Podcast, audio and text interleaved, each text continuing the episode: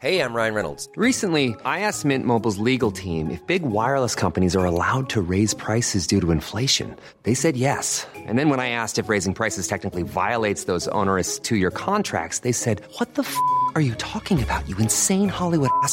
So to recap, we're cutting the price of Mint Unlimited from $30 a month to just $15 a month. Give it a try at mintmobile.com slash switch. $45 up front for three months plus taxes and fees. Promo rate for new customers for limited time. Unlimited more than 40 gigabytes per month. Slows. Full terms at mintmobile.com.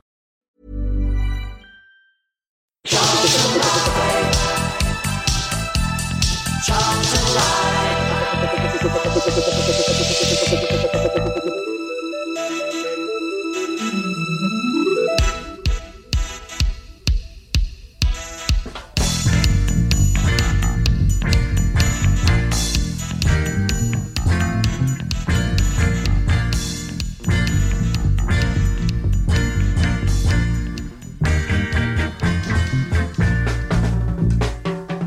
inside to Cullen, still in the centre circle, this time inside the Charlton half, and the ball forward. Is it going to be onside? Is Yar- It's a ball across, easy touched in by Haller, but the Charlton back four up in arms that Yarmolenko had to be offside, but nothing from the assistant on this near side.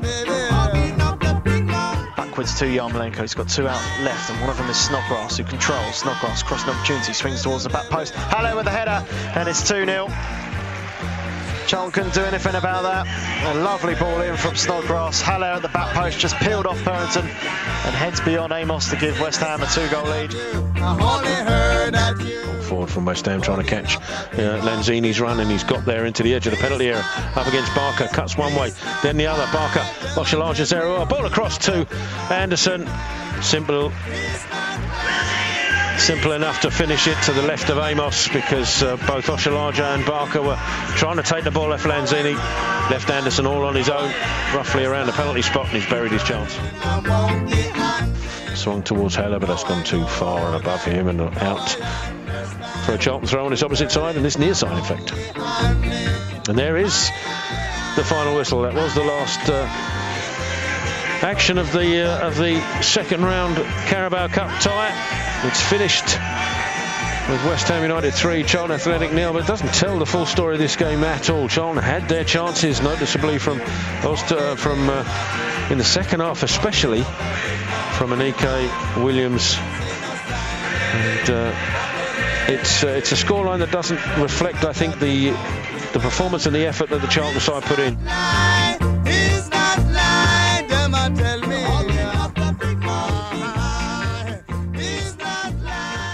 So, good evening and welcome to Charlton Live. This is the big match preview. My name is Louis Mendes. We'll be looking back at the cup game at West Ham. You just heard the goals from it there. We'll also be discussing on this week's show the fact that Paul Elliott has been granted an injunction to prevent the sale uh, from ESI to anyone else of the club. Just another spanner thrown into the works. We'll also look ahead to the game uh, with Doncaster and look back at that game in more detail uh, with West Ham on this week. So, so joining me to do just that. Uh, first up, he's back from sunny Spain. Great to have you back in the country, Nathan Muller. How you doing, Nath? How's it going, boys? Yeah, How's it going? Not bad. You you mu- you were out there for like two months. You must have one hell of a tan. Uh, uh, yeah, I've sent you the I've sent you the white bits already, but um, don't, don't laugh. You, you laughed earlier. Um, no, yeah, no, it's good to be back. Um, I've re- tried keeping up with the news today, um, but yeah, it's nice to be back and seeing everything back in the circus. Really, seeing it all kicking off. Yeah, it has been it has been tough uh, keeping up with everything that's going on in the courts. And I should have mentioned actually at the top of the show, we've got Benji Nurick, uh, journalist who's been covering the club recently. Uh, he was uh, online for that court session. We're going to hear from him uh, in a few seconds' time. He'll explain a little bit more about what actually went on in that courtroom today. Uh, also joining us on the phone, Mr. Tom Wallin. How you doing, Tom? Not bad, thank you. How's your white bits? Uh, better than Nafe's. Yeah, I didn't realise that's what that photo was. It was, it was a bit confusing when it came through, but that makes sense now.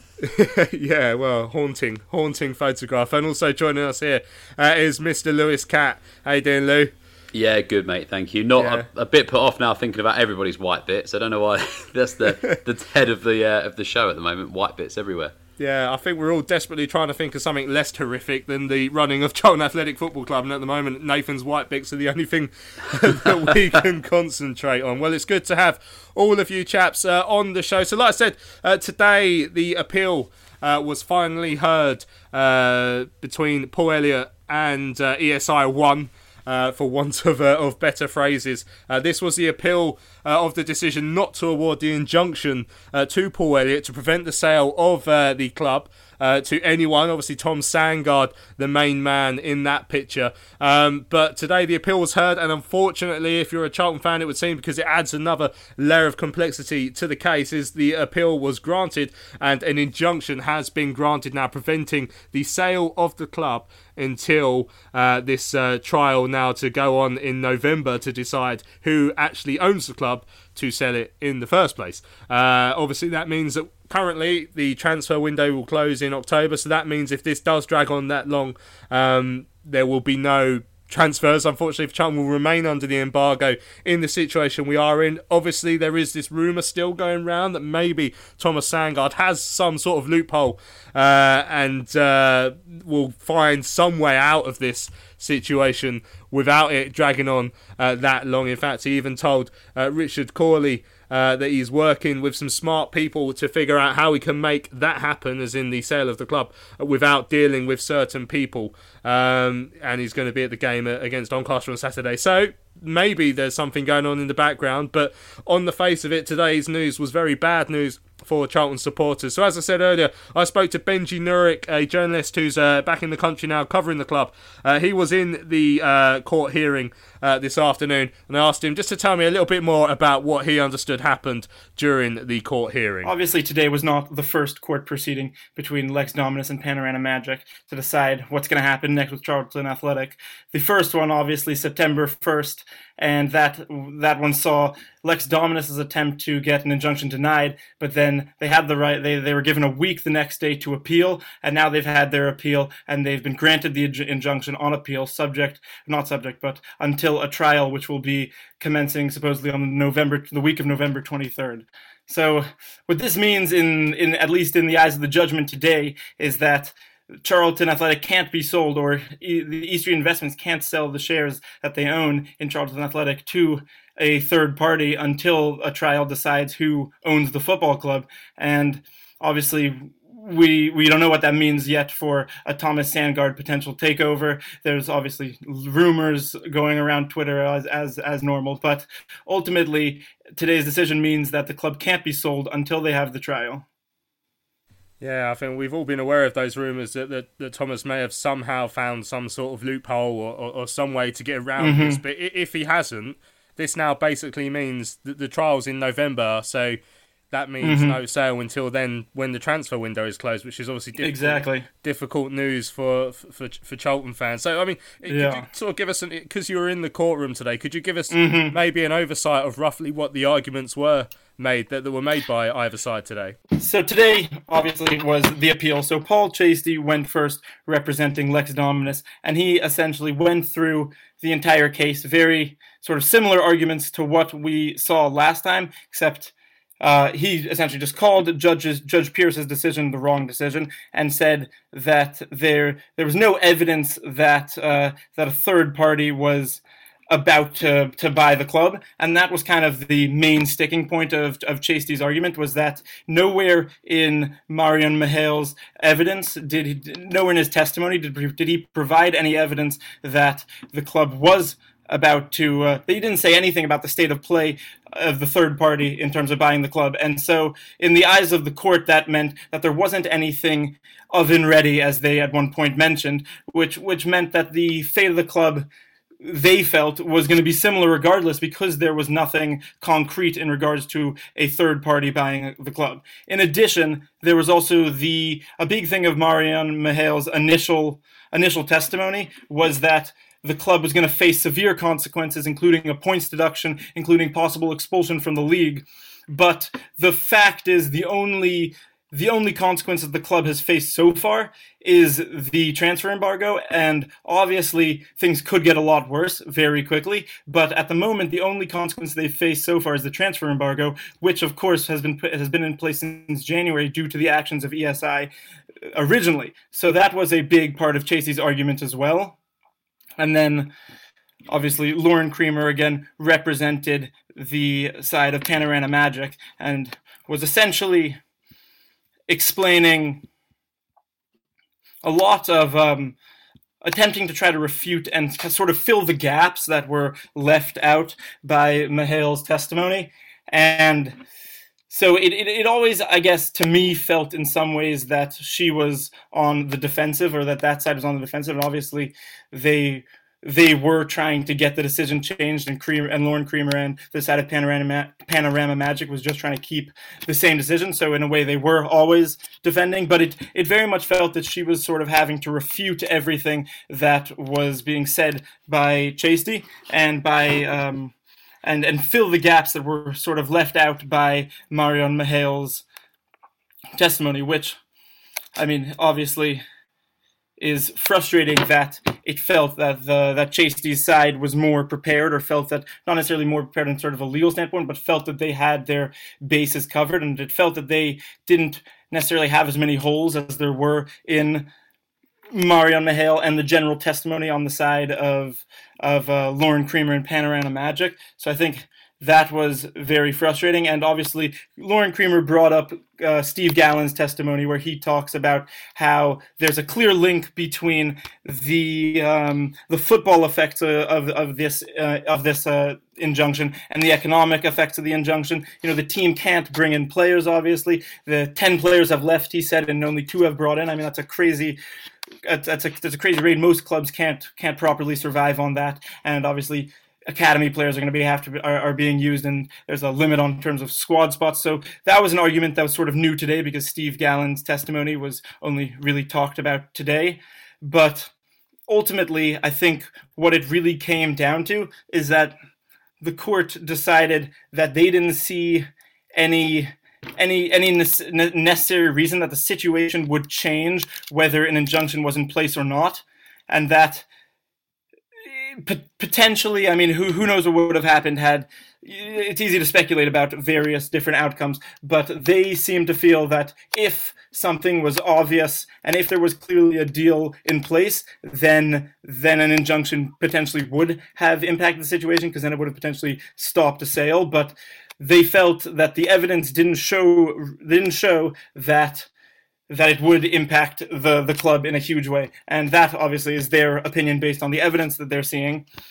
But I also think what is frustrating is just that this has sort of hung in the air for a long time, and the EFL have kind of let it just play out. And obviously, I can't say exactly how they should be doing things because I'm, I'm not part of the EFL, but it um, it's frustrating that they let it last 41 days in between the the initial rejection of Paul Elliott and Chris Farnell's applications on August 7th, and now. And had there had the, Paul Elliott been rejected again, then I think there's really no doubt that they wouldn't have had much case for an injunction. And that was another another big argument that Chaisty made, and a big argument that I think resonated with the court heavily, both courts, including Judge Pierce's, where obviously Panorama, Panorama Magic were successful, was that Marian was that Marian Mihail said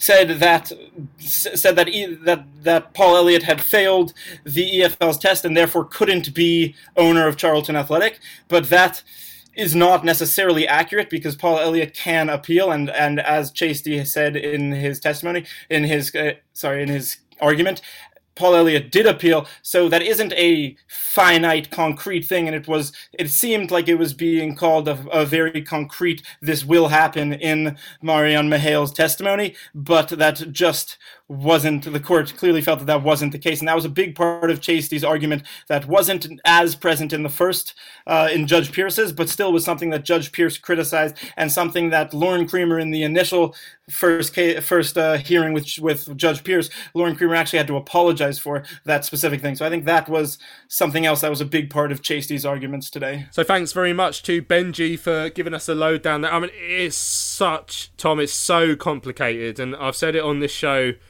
quite a few times recently that I didn't come into covering Charlton, you know, as a hobby for, uh, you know, to, to to think I'd have to need a bloody law degree.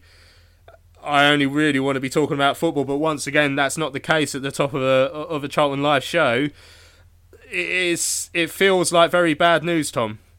Yeah, yeah, it does. And uh, I said when we got relegated, um, it felt it felt like more than relegation, and that was why it really hurt. And I think it felt like that because there was so much uncertainty about the ownership. We didn't know where things were going. We didn't know what was going to happen to the club. We didn't even know if we were going to have a club the next day, um, and that's been going on since since ESI took over. Really, that concern has been there, but we've managed to find a way to kind of battle on. And Bowyer, beyond all belief, ended up staying, and obviously we've started this season with a couple of wins, and you're just waiting for, for that break, something to go our way, because because it doesn't look like it it's going to. Um, and then obviously the other week with the initial hearing, it seemed like um, things had gone our way, and, and even Bowyer referenced it and said, you know, after that Tuesday, I thought everything was done.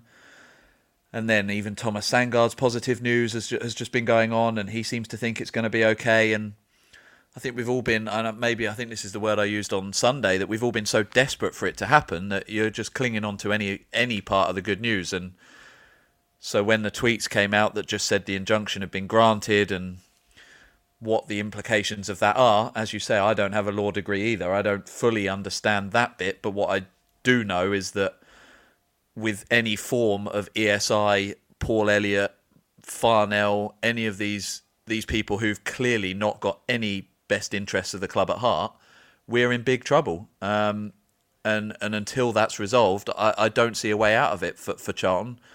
And the questions you ask now, if if the injunction is has been granted and the club can't be sold and the embargo stays, now what does Bowyer think? Does he reassess? Does Jacko reassess? Players, you'd imagine, if they can't sign, that you know we're going to lose out on that. And it's not just about this season. I can accept a mid-table finish if it was just down to that. But what really worries me is the future of the club, and and that feels very much up in the air at the moment. Yeah, Nathan, that, that that's one of the things I guess is is back to that question that we had a little while ago. Is well, what's the situation now with with the money? You know, does, does the money start to run out? Because, you know, I mean, Richard again, he mentioned it. There's, uh, you know, you're hoping for sell-ons for players like I don't know, Karlan Grant or.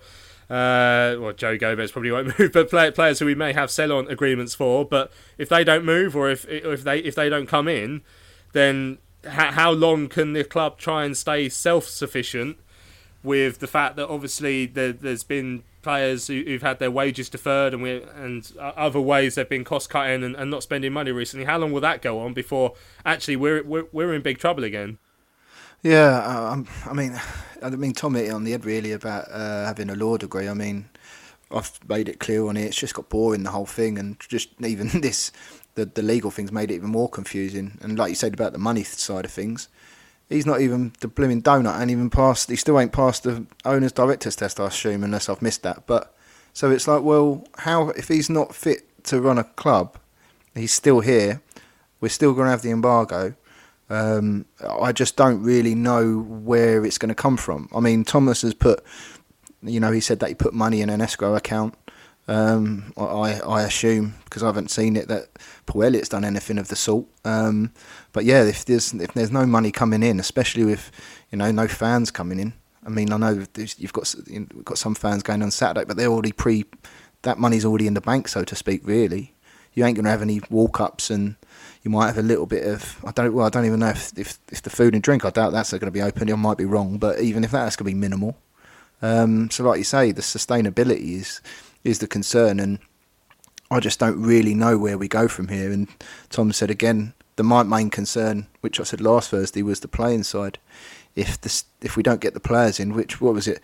I think there was rumours going around of six or seven signing, but I guarantee you they ain't going to wait until November because they they got they've got to look after themselves and make them sustainable as people. So um, it's worrying. It is worrying, and it's not just about you know, football's a game, and we want to win every game, and we want to be competitive. But like Tom said, if you ain't got a club, you ain't going to be playing any games. And I know that sounds really, really negative, but I mean, at the moment, that's the only thing that's going through my head at the moment. So I don't really know where it stands. I know it's what's it November or something, but for me now, my next thing is is Bowyer going to stay because his hands are tired. It's like, what can he do? Um, but yeah, there's just so many sort of situations and so many concerns that you, you just want to get it sorted because it's just been going on for so long. But yeah, it's it's, it's worrying, mate.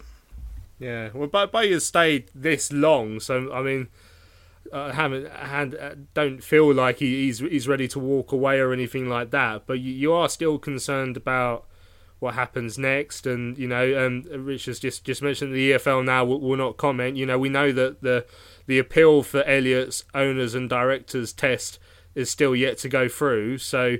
You know, are the EFL sort of sitting on their hands waiting to see what happens with this court case before they make that decision because they don't want to look silly by approving someone who then can't buy the club and same with Sandgaard. You know, there's there's so much confusion in terms of that going on, Lewis, that you don't really know what to ex- what what to expect next. Um, and and you fear for you know it, it doesn't feel like the people involved in this are, are, that bothered about what happens with, with the club in the short term because obviously, like we say, this is now going to drag on beyond the, the transfer window. So again, if if this injunction, you know, if all of a sudden the next court case it's decided that Paul Elliott does own the club, I mean that doesn't exactly fill you with uh, warm uh, with with a warm fuzzy feeling as well, does it? Well, not at all. Especially given the the record of people that have failed an owners and directors test is, I think you probably count them on one hand, and I think they all have probably had their application submitted by us. So that that alone is a worry. The fact that this court case now is going to drag on, as you say, for another couple of months past the the uh, window for for new players as well is when we've got the squad that we do is a massive concern. And going back to Bowyer, really, I, I think that that's going to be a a huge sort of swaying factor as to whether he he you know decides to move on from this because he's said so many a times he's been doing this role with with both hands tied behind his back effectively for such a long time and with all these players set to sign and, and sort of in the background that they're signing because of Lee Bowyer and, and if he can't get those people over the line because of the obstacles that are in our way because of this delay then there's going to be a real cause for concern because there's no way that the squad we have at the moment. Yes, we have we have good players on paper, but once you have a couple of injuries, which we know our track record with injuries isn't great anyway,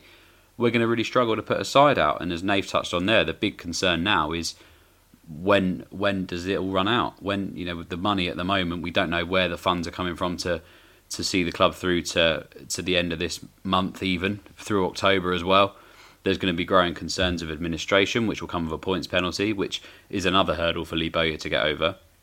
So it's really concerning at the moment, and I think that's something's got to happen. And I think all of us are keeping our fingers crossed um, that something can be done away from this this courtroom drama. But we've said so many times now, I can't see the EFL taking any responsibility for something when it's sort of in other people's hands, and they're not going to want to put their name against something and rubber stamp it if they could be leaving themselves open to sort of legal ridicule and, and having a case against them from from Lex Dominus as well. So there's there's a hell of a lot to sort of go through at the moment. I feel like you need a, a law degree to understand what's going on in SE7 these days, and it, today was a, a real blow for, for all of us, and all we can hope for is a speedy resolution. But I don't think, given the way it's panned out so far, I don't think that's going to be the case. Yeah, it's a really, really tough one to, to get your head uh, around. So, I mean, Tom, just briefly, then we, we have mentioned obviously Thomas Sandgaard, the rumours of this loophole or something. He, he's still he's still very vocal on Twitter, even this evening.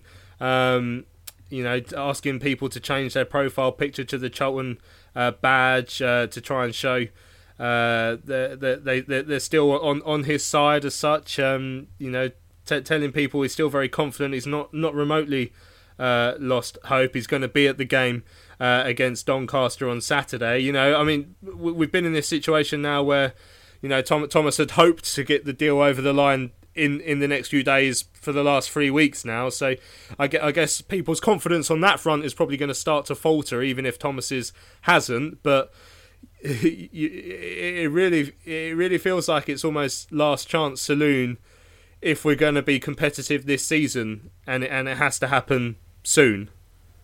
Yeah, I think proof will be in the in the pudding, um, and and that's the same with any of these owners. You remember when Elliot first took over in inverted commas and put that statement out on the club website, and we did a show, and we all said, well.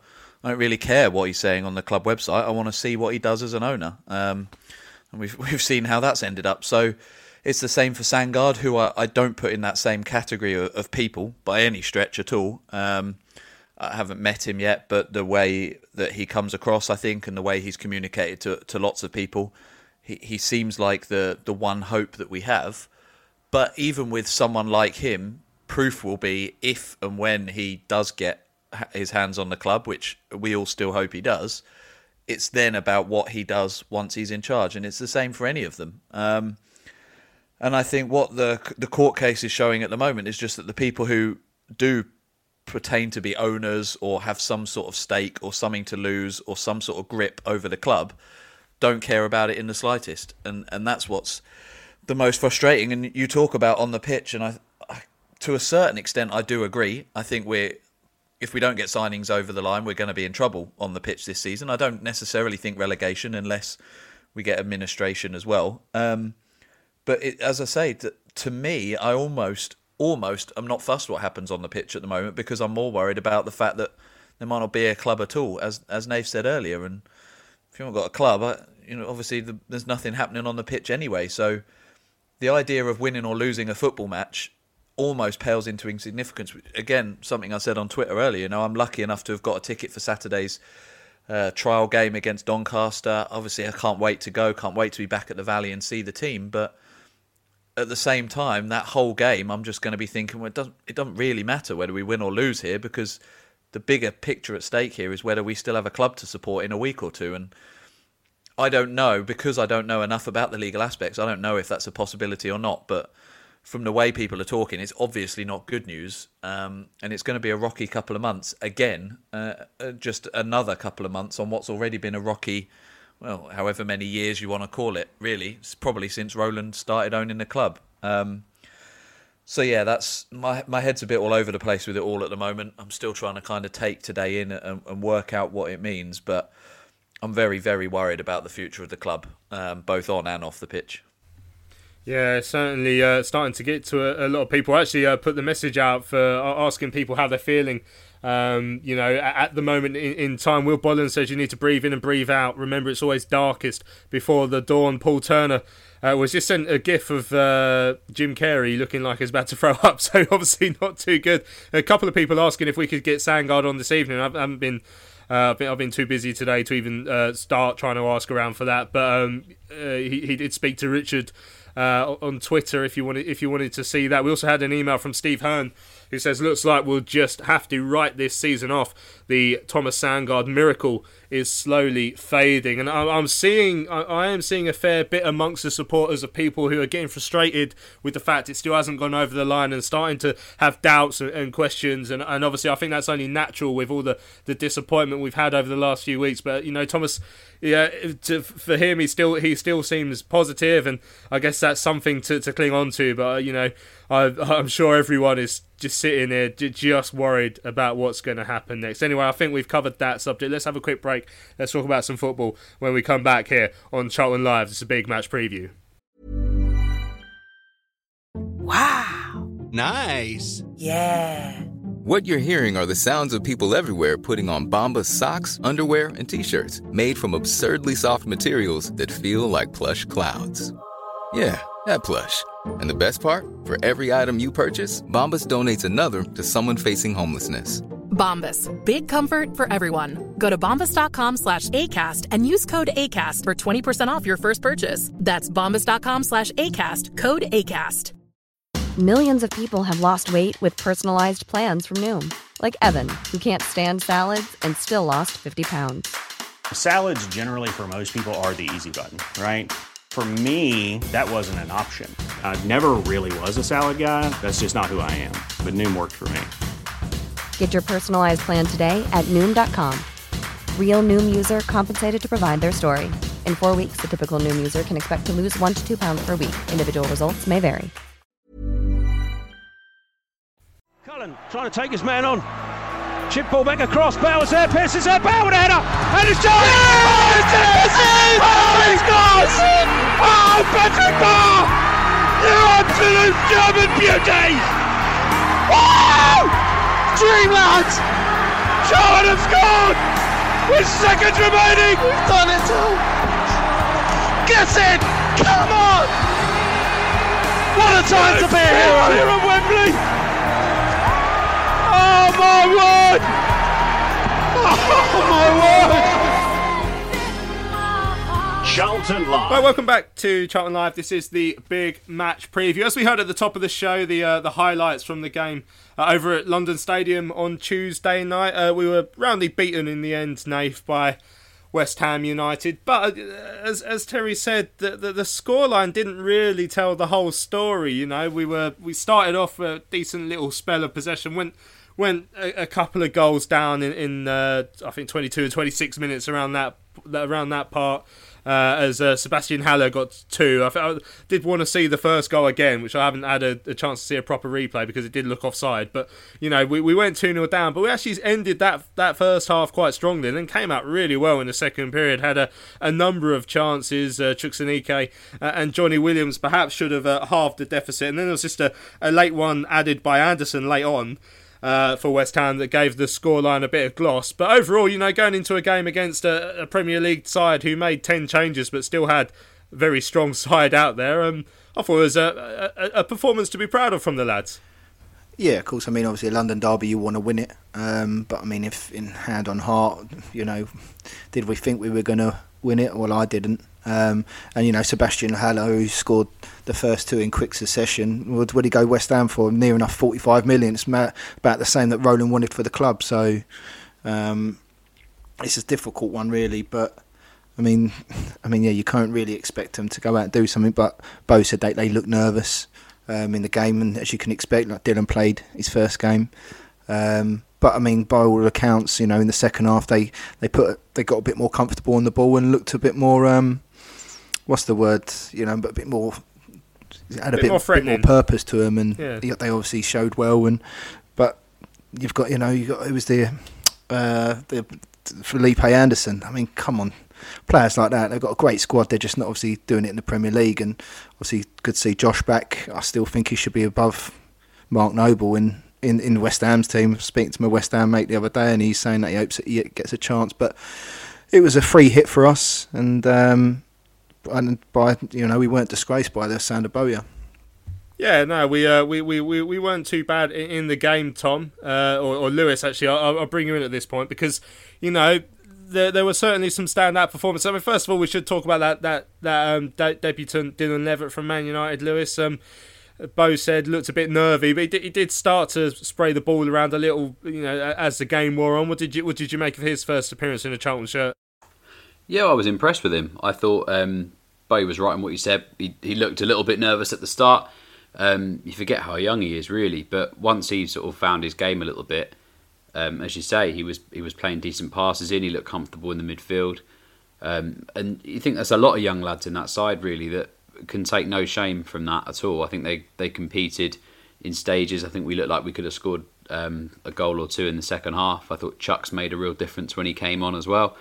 Um, and again, Charlie Barker just has to take the plaudits for me. I thought he was fantastic again, bearing in mind the sort of calibre of player he's coming up against at 17 years of age. You know, he's only made his league debut um, a couple of days prior to that, and you're looking at him coming up against Sebastian Haller, Felipe Anderson, Manuel Lanzini. You know, these are players that are, have got plenty of Premier League appearances under their belts, and this is a boy who's just come through um, the youth academy as a as a scholar and is and is really impressing. And he's done himself no harm whatsoever. Um, and overall, as you say, you're, you're, right. I think that the scoreline flattered West Ham completely. Um, we need to be a little bit more clinical when it comes to our chances. Um, but we've been saying that for quite a few seasons now, to be fair, let alone the opposition. And I was, yeah, I was impressed. We can take some pride from it. It'd be a great experience for some of the lads, but ultimately, I think, especially given the situation we're in at the moment um, off the field and, and, with the squad we have as well, I think going out of the cup competitions early, although we'll never want to lose a game, it's not the worst news in the world. I think we've got to focus on keeping that squad fit to compete in the league, and I think anything in the cup is going to come secondary this season. Yeah, especially after uh, it was it was Hull who scraped through against Leeds on penalties, so that would have been a pretty boring next round game.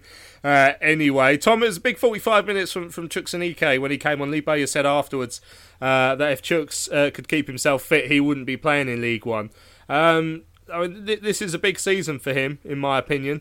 Uh, you know, he's already got already got a goal uh, over in the the League Cup game at Swindon.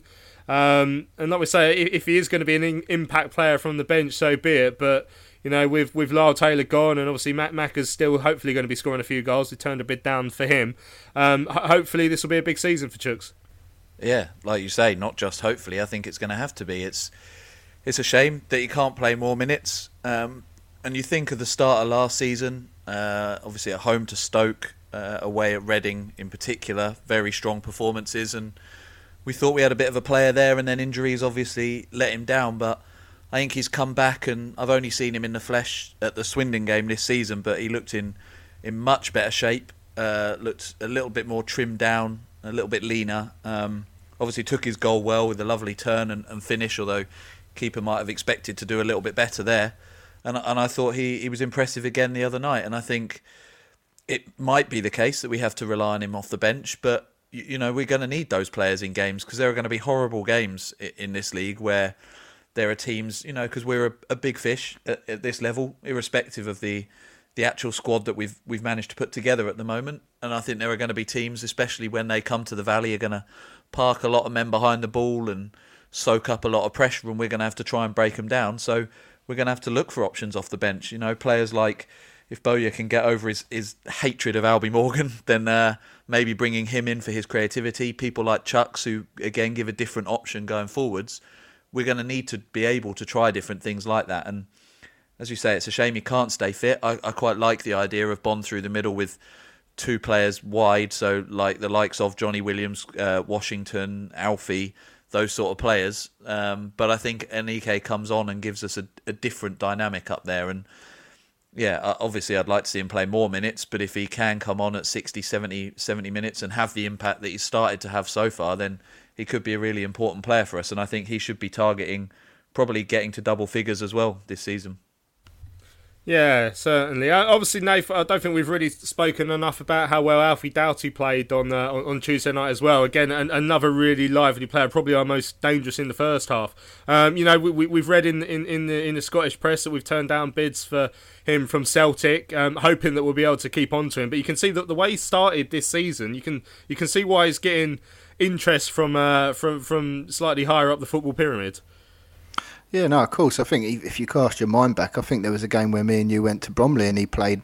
He didn't have an amazing game. He played okay. Um, and if you look back, then did you ever? Well, did I ever envisage him doing as well he has? No way. Um, I mean, even when he first come in, don't you... try and put words in my mouth. I did. I, am a football visionary like that.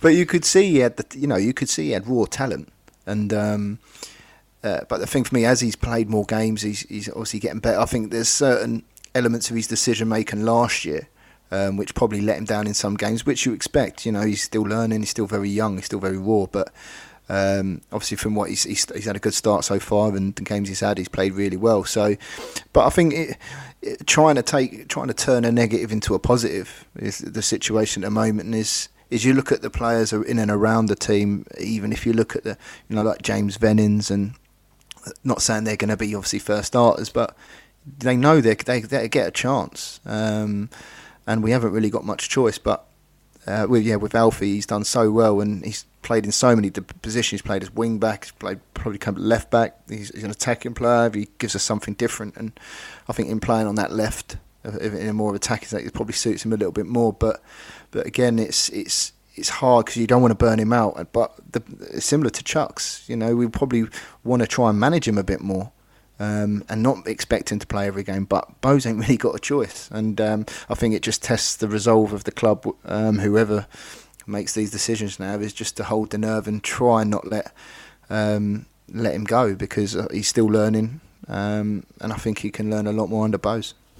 Yeah, I think we have to have another court case to work out who gets to make that decision yeah, at the moment. But anyway, uh, we had an email in from Adam Cassidy as well.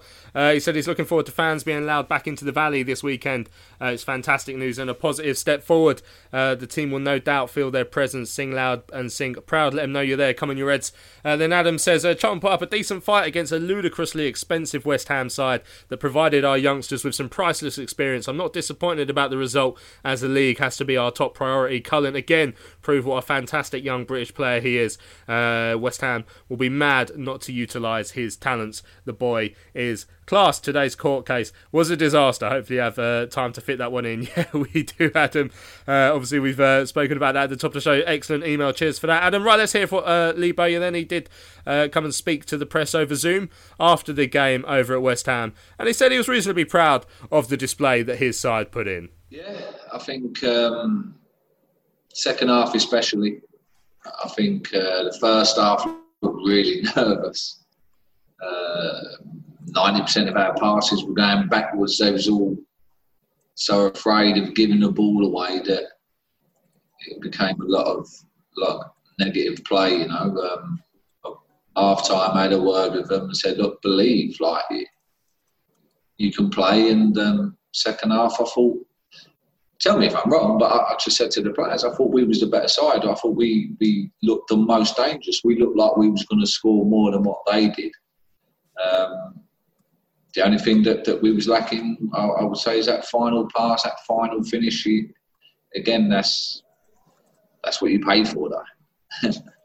so they get that, that chance at the end there, and then it, it kills the game. But for large parts of that second half, I thought we, we looked the better side and looked like the team that was going to score next. Was it just that, that, that Premier League quality that, that told in the end, then, do you think, this evening? Yeah, because they get a chance and they take it. Or they get into a dangerous area in that final third and they, they pick out the right person and they make the right decision. That's what costs money. So um, they've got some good players in and around the box. They've got a lot of good footballers and um, that that was the difference. You know, they they made the right decisions in the final third, and, and we we lacked that quality. Tonight will certainly go down as a great experience though for some of the some of the youngsters like like Dylan on on his debut and Charlie again who, who's cramping up at the end there, but he was he's impressed and. Um, I mean, Alfie Doughty as well, you know, a player who's got huge potential. I thought he was very good this evening as well must have been listening to what I've just been speaking to the players because I've just said exactly that. I said, like, use young lads. If anything, you've got take this as a learning curve. Like, you've played against these players and, and you see what it takes, what they do. And, and this is what we need to do as, as young players is, is to, to improve. And, and they should take a lot away from that. Like Charlie, I said, like playing against Premiership centre uh, centre forwards.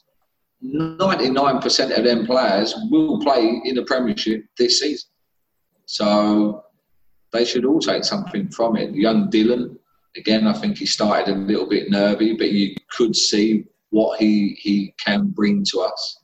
It's going to take him a little bit to settle in. I did I did say that. Um, Alfie, like you said, he, he caused them problems. So uh, yeah, there's a, there's a lot of positives to take from tonight. Ignore the result, like ignore the three 0 scoreline. It shouldn't really have been anyway. I think we, we should have we deserve to score a goal. I think our performance, especially second half, we deserve to get a goal. You try and take some, some, some of those positives into the into the, the, the game on Saturday. I guess obviously playing against a Premier League team is it can be quite tiring and, and take a lot out of a, a, small squad. But you've got a few days to turn around for that Doncaster game now. Yeah, they'll have rest tomorrow. Um, and I said to them, like, ignore the score. The most important thing is Saturday. We're, we're at home and we'll be ready. We'll be ready. And that's why I took Pratley off. That's why I took Johnny Williams off. That's why I took Macca off at half time. Looking at the bigger picture, you know, Macca done nothing wrong and he was a bit disappointed that he came off, and rightly so because he never done nothing wrong. I've got to look at the bigger picture. I don't have a lot of players. Did I want to take Pratley off? No, I didn't. I wanted to take Alfie off because I was thinking like he looked a threat all night.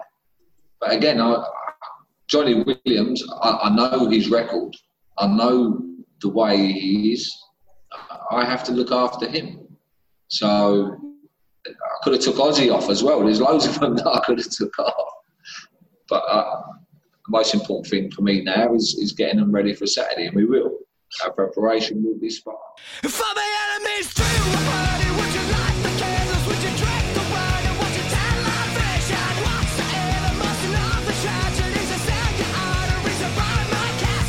space on the right hand side for Alfie Doughty now in the penalty area. This is a huge chance for the Alex, and it's Alfie Doughty who puts Charlton into the lead with a calm left footed finish. It was a wonderful fall through to the youngster, and he pulled it in onto his left foot and slides it beyond the goalkeeper. It's Crewe Alexandra nil, Charlton Athletic 1.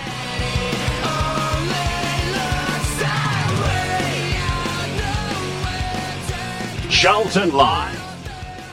Right, welcome back to Charlton Live, the big match preview, and uh, well, absolutely brilliant news as we heard in the email there from Adam that fans can finally be back at the Valley. Uh, a test event was is granted very late notice, and I have to say the club have clearly done done done brilliantly there to get that on because of the ten sides that were granted the permission to have these test events. Well, three of them have pulled out since. So yeah, the the the uh, approval came quite late from the government slash the the EFL. But you know, Charlton one of those teams who've clearly done their homework, and uh, so well done to all the staff behind the scenes, and I'm sure all the fans who have got tickets are extremely grateful. Um, we- we're lucky that we've got a couple on the call. So Tom and Lewis are both going to be there Saturday. Lewis, it's going to be strange, I guess. It's, it's going to be an unusual one because obviously there will be only a thousand there. It's going to be well slightly more than some of the Checkatrade Trophy games we've played, but it's, going to be a weird atmosphere. But it's just great, just that we're going to have some atmosphere back in the stadium. A hundred percent, and great for people as well that have managed to get tickets. And I feel very lucky that I'll get to be there. It'd be great to see, great to see the lads live again. You know, it's been it's been tough, and I think people probably under.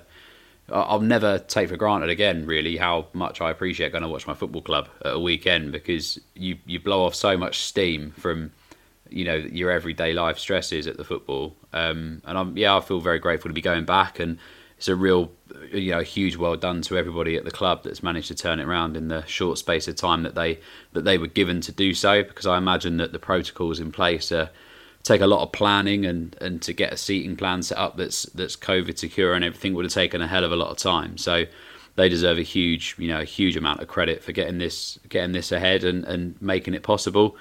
I think it's a it's a, a fitting time to go back as well. You know, against Doncaster, we we all know what happened the last time we played them. There, there was slightly more than a thousand people in the stadium at the time, but it'll be great. And I think after this week as well, you know, Bowyer and, and the and the players probably will be feeling a little bit deflated after today. So any kind of boost for them will be great going into this game. And I think having albeit a minimal amount of fans in the stadium, it's still going to make a huge difference. And I'm I'm really looking forward to getting back and, and seeing the inside of the valley because I think I've I've been outside it a few times in lockdown, but it'll be great to get back inside.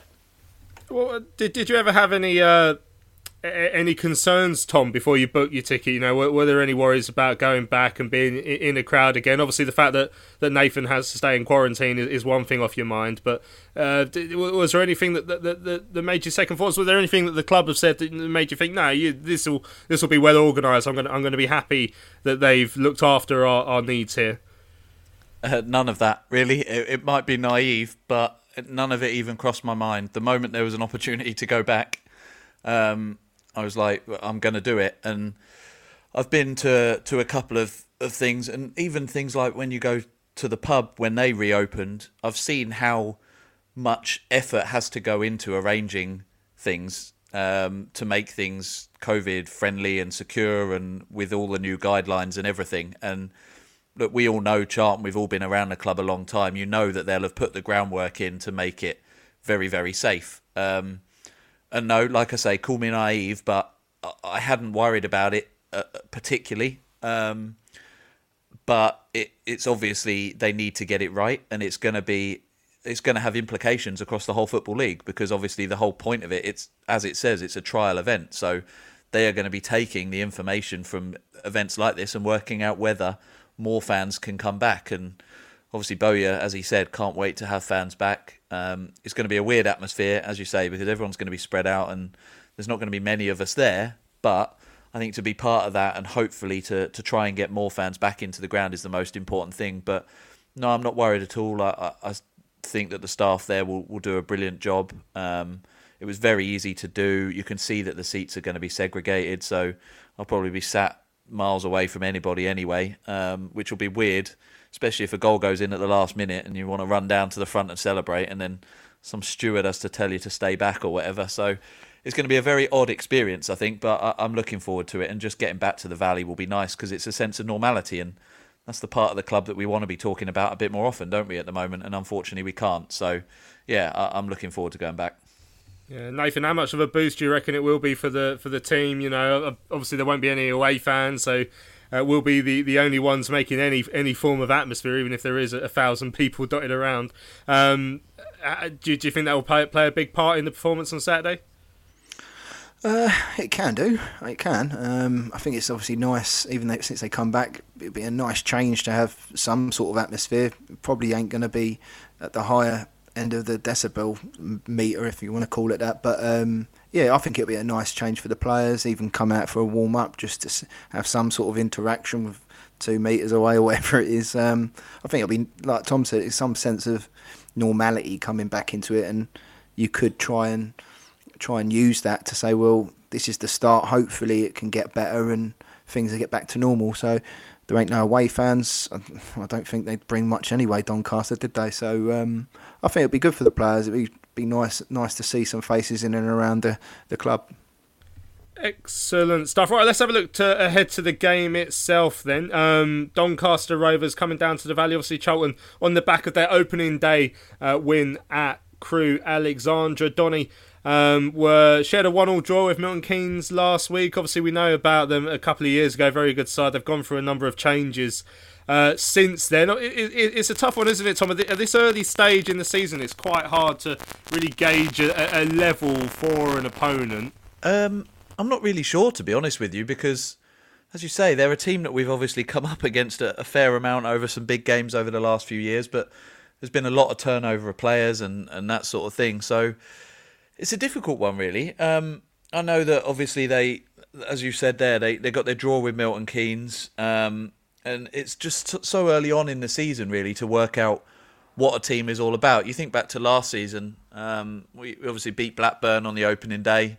You look at where they finished compared to us. We obviously then beat Stoke at home, and then went away to them later on in the season and got and got trounced by almost a, com- a completely different side, not in terms of personnel, but the way they played. So yeah, it's a really difficult one. I think from a looking at it from a chart perspective, I'm expecting us to hopefully be on the front foot a little bit more. Obviously, being back at home even without fans, I think would be a bonus. But to have some fans in the ground, we've really got to try and harness that because, like Nate says, there's not going to be a huge atmosphere. You know, he's not going to be down there singing his heart out for us. Um, so it, is going to be weird. I don't know if the drummer will be in as one of the tickets, for example, or whether he can even bring it. So it, it's going to be a strange atmosphere, but if they can harness any of it, then then that might help as well. Um, and and as I say, really, it's so early on in the season. It's just about figuring out where we are as a club more than who we're playing and the opposition. But having said that, I'm sure Bowyer will have done his homework. He'll know what to expect and and he'll get them ready. Um, uh, the difficult thing really is that we still played a fairly strong side on Tuesday night, and we obviously can't rotate a lot. Um, and it's too early in the season, I think, to be worrying about players getting tired. But the longer that this goes on with the small squad we've got, that's something we're going to have to think about because with the shortened season as it is, games are just going to keep coming thick and fast, aren't they? So, be interesting to see who he selects and how how he manages the side over the game. Um, but yeah, uh, uh it's one I would expect, and I said it last time we were down in this league. I would expect us to go out and give any team in this division a, good run for their money, um, and I'd probably back us as, as the favourite in the majority of games. That might be wrong, um, but that's the way I see the games at this level because I think we sh- we should be pushing for the the top six places for definite. Mm, yeah, do, do, you reckon there's a chance for Dylan Levitt, Nathan Saturday? Obviously, he got his debut um, against West Ham um, play in in midweek. Uh, you know, there's there's uh, potential. You know, if Pratley goes back into the midfield and Charlie Bar uh, into the defence, I should say, then Charlie Barker maybe would get the uh, get the day off, and, and then we could sort of work around that and, and put Le- Levitt in that midfield. There's there's a tiny tiny bit of room for manoeuvre uh, for Bowyer to play with. Yeah, I think so. I, I, think Jake and Alex would probably go straight in. I would imagine, um, and then I would imagine it would probably be maybe Ozzy or Johnny um, to go above them in as a three. But it wouldn't surprise me if Levitt does come in. But he did. I think he played ninety on Tuesday, didn't he? So um, I think looking at the the game on Tuesday, it was quite obvious the the, the people who was going to start. Um, I think, like Tom said, I think um, we probably will be the favourites. Uh, I thought MK were unfortunate not to win. I think they got a late goal, didn't they? And um, I looked at it on when was I looking at it? Wednesday. It was apart from Sunderland. I think Sunderland had like seventy odd percent possession and twenty odd shots and drew one all late. But um, MK Dons had sixty five percent possession and ten more shots than Donny. So I think we probably will be the favourites. And I think with Levitt in there, he, he gives us that little bit of that little bit of another dimension. You can either play him at home and he gets on the ball a lot more, or even if you're protecting a lead, you know he's not going to lose the ball very well, you know, very often. Um, you know, obviously Nicky Buttson is one of the greatest passers that they had, in, in, uh, sort of Man United at, at, the sort of youth level. Um, so it'll be interesting how he plays out. But looking at the the, the people that played on Tuesday, I'd be surprised if he does start. Um, but if he, you know, if he doesn't, there's like we've got he's going to get games. It's not like we've got a massive squad, as everyone knows. So if it's not this weekend, uh, you know, he'll get loads of games this season, and um, he's, but he's, he's still he's still you know he hasn't been away from Man United, so he's still got a bed in and get get used to what we want him to do and stuff like that. So it'll be interesting how, how Bo lines up. Yeah, and I, I, guess one more question, Lewis, is, is do we think Johnny Williams starts because obviously he um, he, he didn't at at Crewe. Um, but you know we, have we've, we've seen him getting more minutes again as as, as the weeks progress. So is, is he one of those players that we're only going to ever throw on from the bench these days, or is he is he going to get the chance to start as well? I think he deserves a chance to start. Um, whether whether Bowl want to line up the same way he started at, at Crewe last weekend remains to be seen. I think you know Bonne had a fairly decent game last Saturday. Chuks when he came on as well. Um, I think it's it's going to be interesting to see how, how he lines up, and, and obviously with Johnny's injury record as well. I think Bowyer said um, before, really, you you've got to look after him. He's got to he's always thinking, you know, with but with Johnny and with Chuks, really, that you've got to take into account their injury records and that they wouldn't be playing at this level if if they were if they were fitter, you know, and they and they didn't have such bad luck with injury. So it'd be interesting to see if if Johnny does get a start, you know, I've been impressed with with Ozzy as well.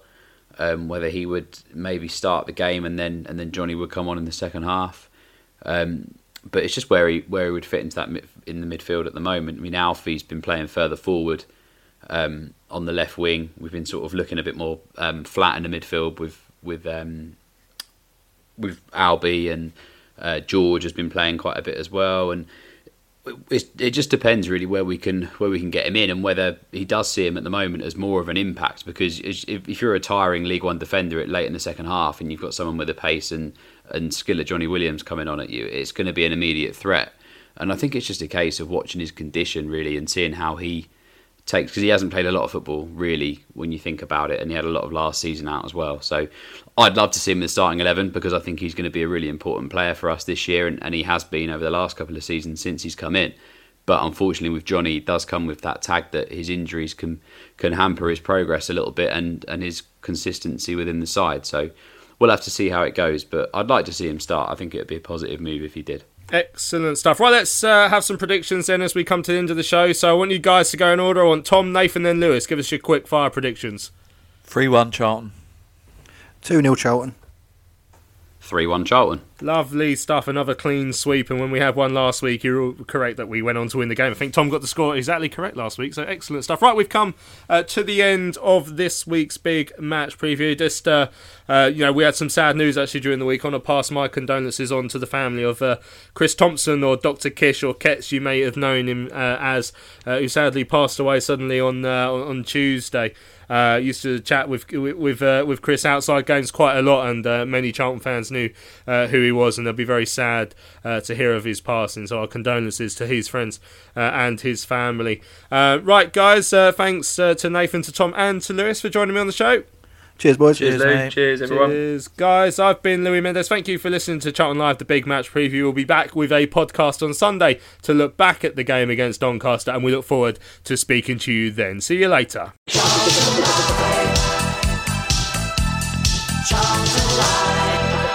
When you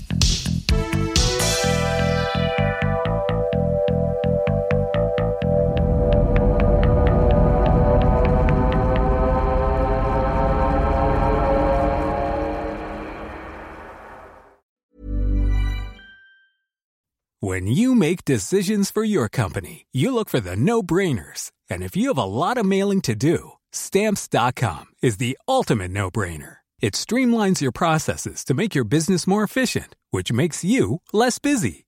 Mail checks, invoices, legal documents, and everything you need to keep your business running with stamps.com. Seamlessly connect with every major marketplace and shopping cart. Schedule package pickups and see your cheapest and fastest shipping options from different carriers with rates up to 89% off USPS and UPS rates. And with the stamps.com mobile app, you can take care of mailing and shipping wherever you are. Make the same no-brainer decision as over 1 million other businesses with stamps.com. Sign up with code program for a 4-week trial plus free postage and a free digital scale. No long-term commitments or contracts. That's stamps.com. Code program.